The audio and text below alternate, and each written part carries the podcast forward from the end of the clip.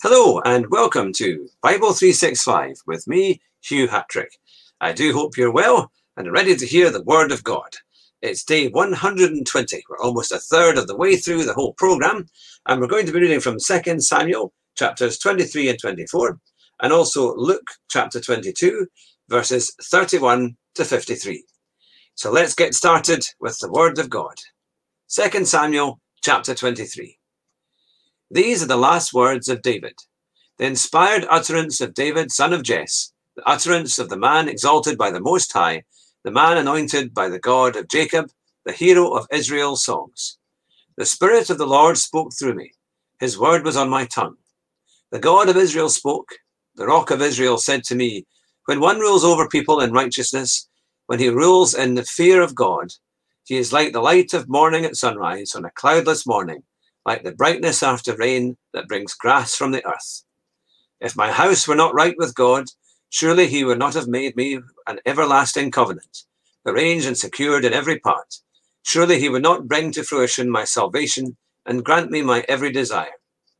But evil men are all to be cast aside like thorns, which are not gathered with the hand. Whoever touches thorns uses a tool of iron or the shaft of a spear. They are burned up where they lie. These are the names of David mighty warriors. Joab Basshebeth, a Tahkemonite, was chief of the three. He raised his spear against 800 men, whom he killed in one encounter. Next to him was Eleazar, son of Dodai the Ahohite. As one of the three mighty warriors, he was with David when they taunted the Philistines gathered at Pas Dammim for battle. Then the Israelites retreated. But Eleazar stood his ground and struck down the Philistines till his hand grew tired and froze to the sword. The Lord brought about a great victory that day. The troops returned to Eleazar, but only to strip the dead. Next to him was Shammah, son of Agee the Hararite. When the Philistines banded together at a place where there was a field full of lentils, Israel's troops fled from them. But Shammah took his stand in the middle of the field. He defended it and struck the Philistines down, and the Lord brought about a great victory. During harvest time, Three of the thirty chief warriors came down to David at the cave of Adullam, while a band of Philistines was encamped in the valley of Rephaim. At that time, David was in the stronghold, and the Philistine garrison was at Bethlehem. David longed for water and said, Oh, that someone would get me a drink of water from the well near the gate of Bethlehem. So the mighty three warriors broke through the Philistine lines, drew water from the well near the gate of Bethlehem, and carried it back to David. But he refused to drink it. Instead, he poured it out before the Lord. Abishai, the brother of Joab, son of Zeruiah, was chief of the three. He raised his spear against three hundred men, whom he killed, and so he became as famous as the three. Was he not held in greater honor than the three? He became their commander, even though he was not including, um, included among them. Benaiah, son of Jehoiada, a valiant fighter from Kabzeel, performed great exploits.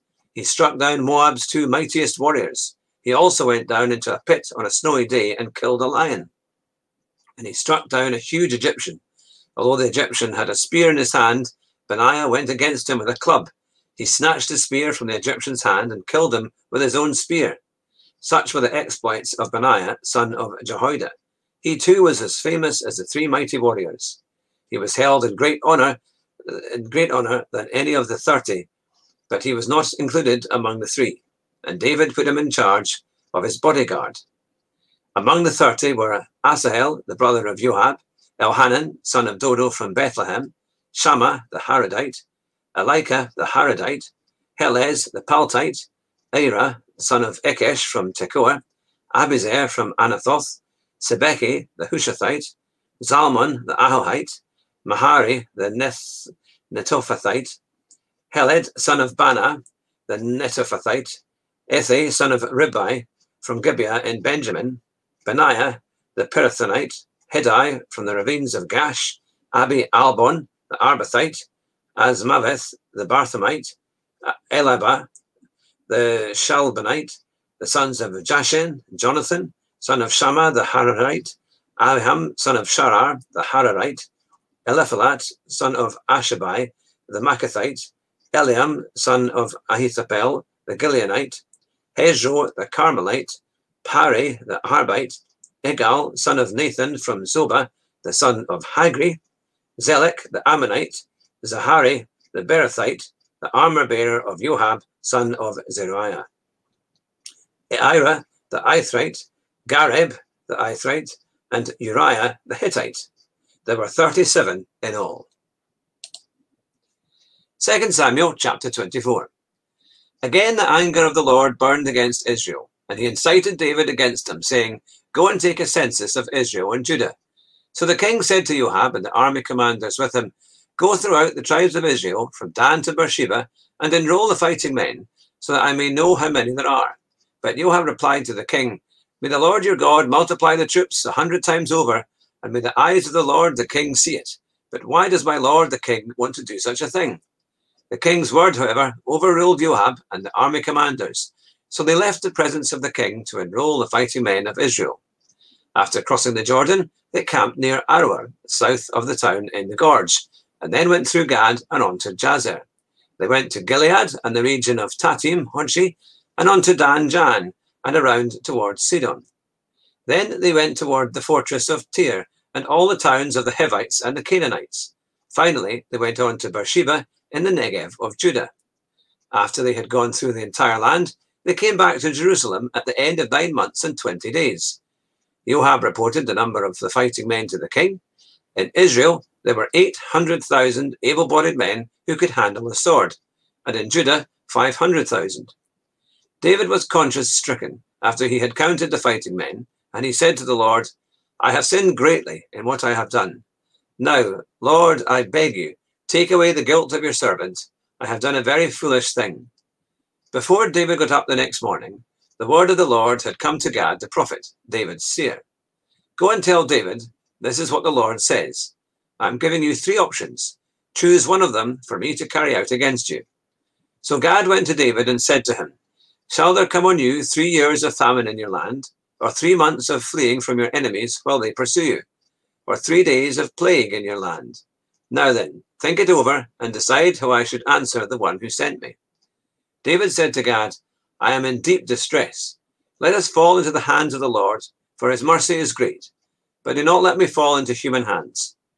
So the Lord sent a plague on Israel from that morning until the end of the time designated, and 70,000 of the people from Dan to Beersheba died. When the angel stretched out his hand to destroy Jerusalem, the Lord relented concerning the disaster and said to the angel who was afflicting the people, Enough, withdraw your hand. The angel of the Lord was then at the threshing floor of Araunah, the Jebusite. When David saw the angel who was striking down the people, he said to the Lord, I have sinned. The shepherd have done wrong. These are but sheep. What have they done? Let your hand fall on me and my family.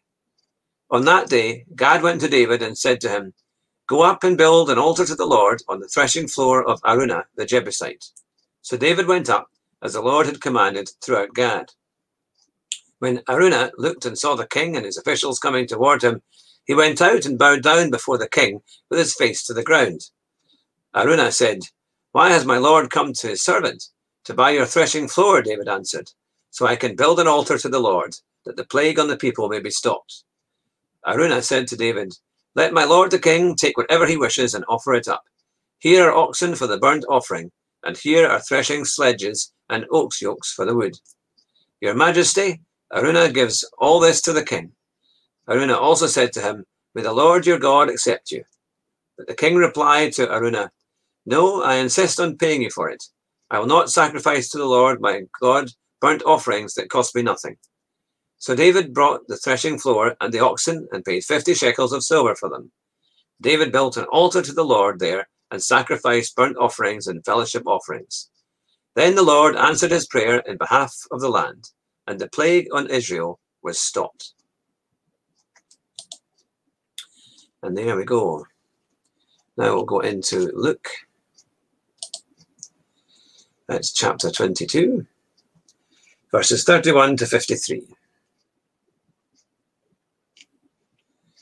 Simon, Simon, Satan has asked to sift all of you as wheat, but I have prayed for you, Simon, that your faith may not fall, and when you have turned back, strengthen your brothers.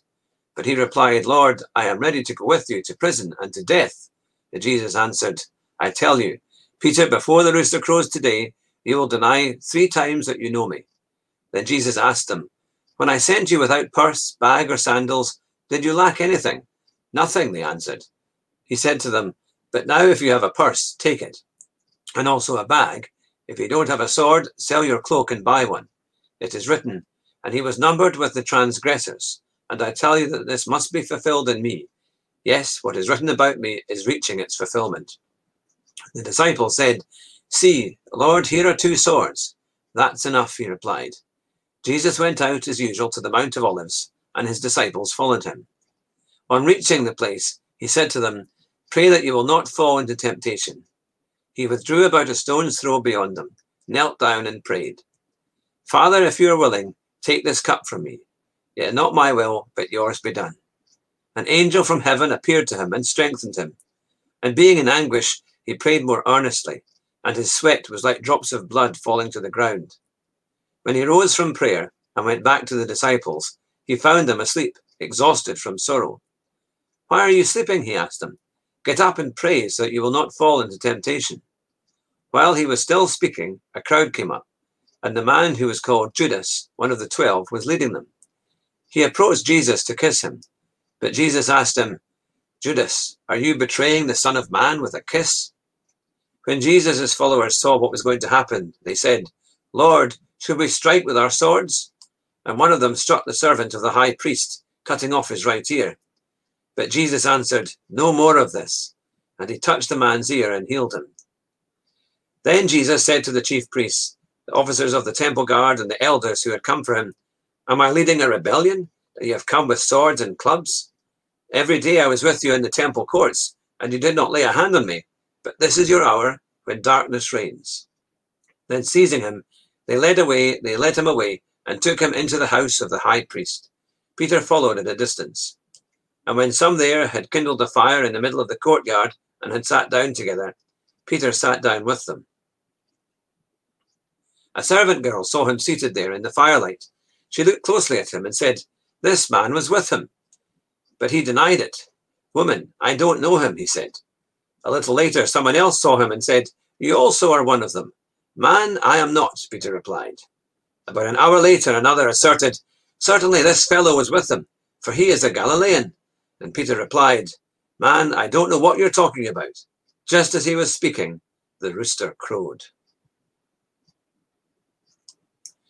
And there we are. So we'll go on from verses 61 to the end tomorrow. There we go. Let's pray. Dear Lord Jesus, we thank you for this time together. Lord, we thank you for the incredible stories of King David. Lord, how you anointed him and how uh, his Father in heaven gave him so many things, Lord, gave him an incredible life of adventure, Lord, of things that were good and things that were bad. But what inspiration do we get from his strength of character Lord, and all the things that we can learn. And Lord, as we grow in discipleship, we ask that, Lord, you would help us to have the love for one another as you have for us. Help us to be good disciples, Lord, that fulfill your word, that help, Lord, to do your will and build an almighty and strong church, Lord, of real believers, Lord, as you come back in time to rescue us and to come back for your church. In your almighty name of Jesus. Amen. And for the sinner's prayer. Dear Lord Jesus, we know that we are sinners and we have done many things wrong. Lord, we ask that you would forgive us of our sin as we forgive others who have sinned against us. And Lord, we know that you died on the cross so that our sins would be forgiven and that we would have a new life in you as our Lord and Savior. And Lord, we celebrate you. We celebrate everything that you have done for us. And we ask, Lord Jesus, that you would come into our lives, be our Lord and Savior of everything that we are heart, mind, and body and soul. We thank you, Jesus, for you are Lord and Savior, the Alpha and the Omega, and you sit at the right hand side of the Father. In your almighty name of Jesus, may you have all the praise and all the glory. Amen. Well, thank you very much for joining with me today on day 120 of Bible 365. I hope you have a wonderful day and may God bless you, and I'll see you again very soon. Bye just now.